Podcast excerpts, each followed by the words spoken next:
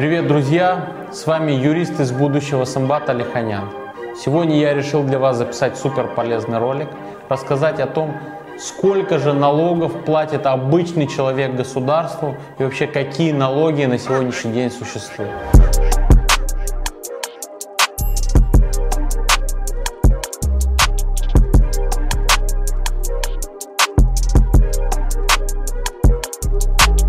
Друзья, в начале этого ролика хочу вам сказать о том, что мы решили посвятить сегодня теме налогов не предпринимателей, не каких-то бизнесменов, а просто налогам физических лиц, налогов, налогам простых людей, которые э, мы платим ежегодно, ежемесячно.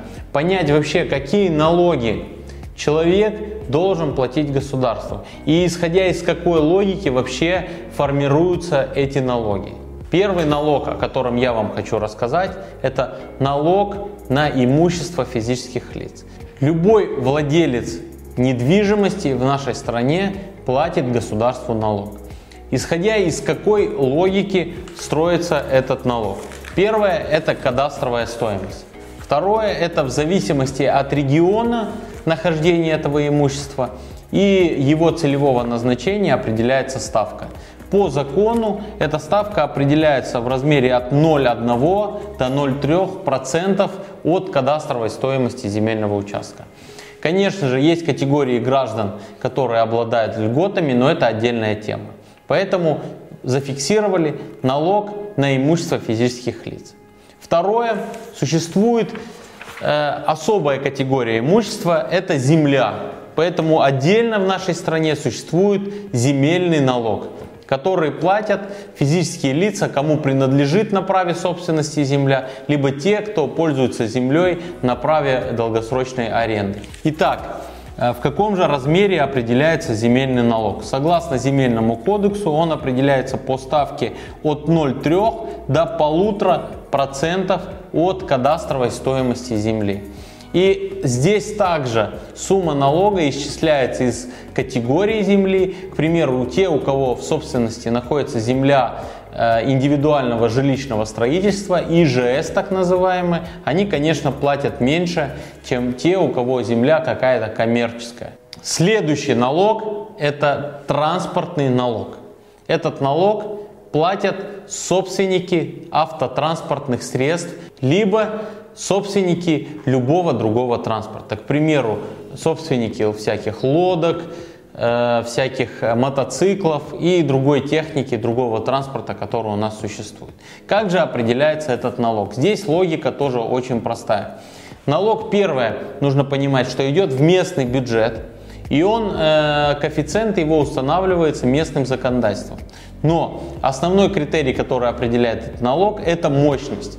К примеру, Э, те, кто владеют автомобилями, э, для них понятно, что все, что связано с автомобилями до 250 лошадиных сил, это низкая ставка налога, а те, у кого машины выше 250 лошадиных сил, они платят э, ставку налога намного выше. Те, кто э, есть так называемый еще налог на роскошь, когда применяется увеличивающий коэффициент на ставку налога. Это касается автомобилей с большим объемом двигателя.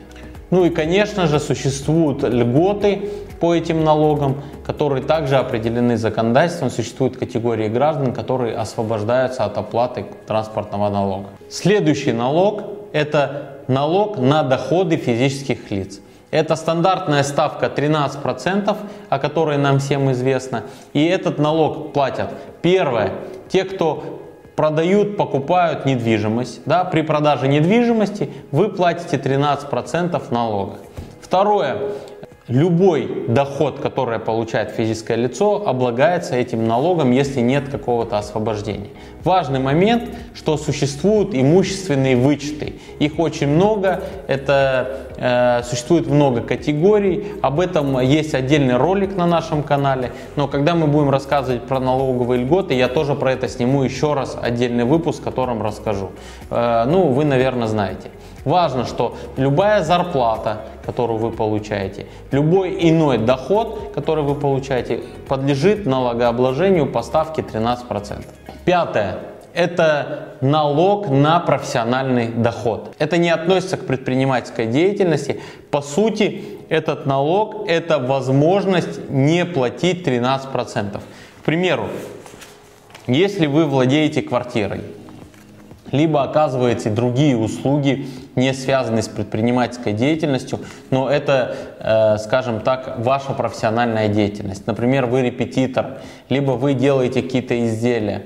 Вы платите налог на профессиональный доход, это так называемый самозанятый. И ставка налога в этом случае, по сути, это налоговая льгота от НДФЛ, от налога на доходы физических лиц. И вы платите 4 либо 6% от этой суммы.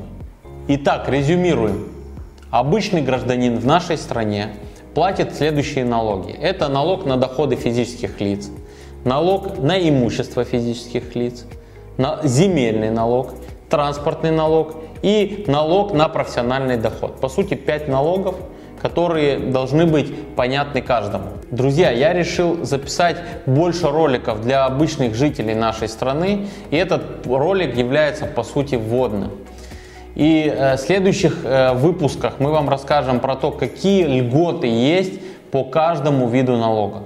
Как можно платить меньше налогов государству. Это очень важная информация и будем освещать все, что вам интересно. Поэтому пишите в комментариях, какие у вас есть вопросы ко мне, какие темы стоит осветить на YouTube. Не забывайте подписываться на мой инстаграм, где каждый день я публикую очень много полезной информации. Подписывайтесь на этот канал, ставьте лайк под этим выпуском и пишите, конечно, свои комментарии. С вами был юрист из будущего Самбат Алиханян. Всем пока!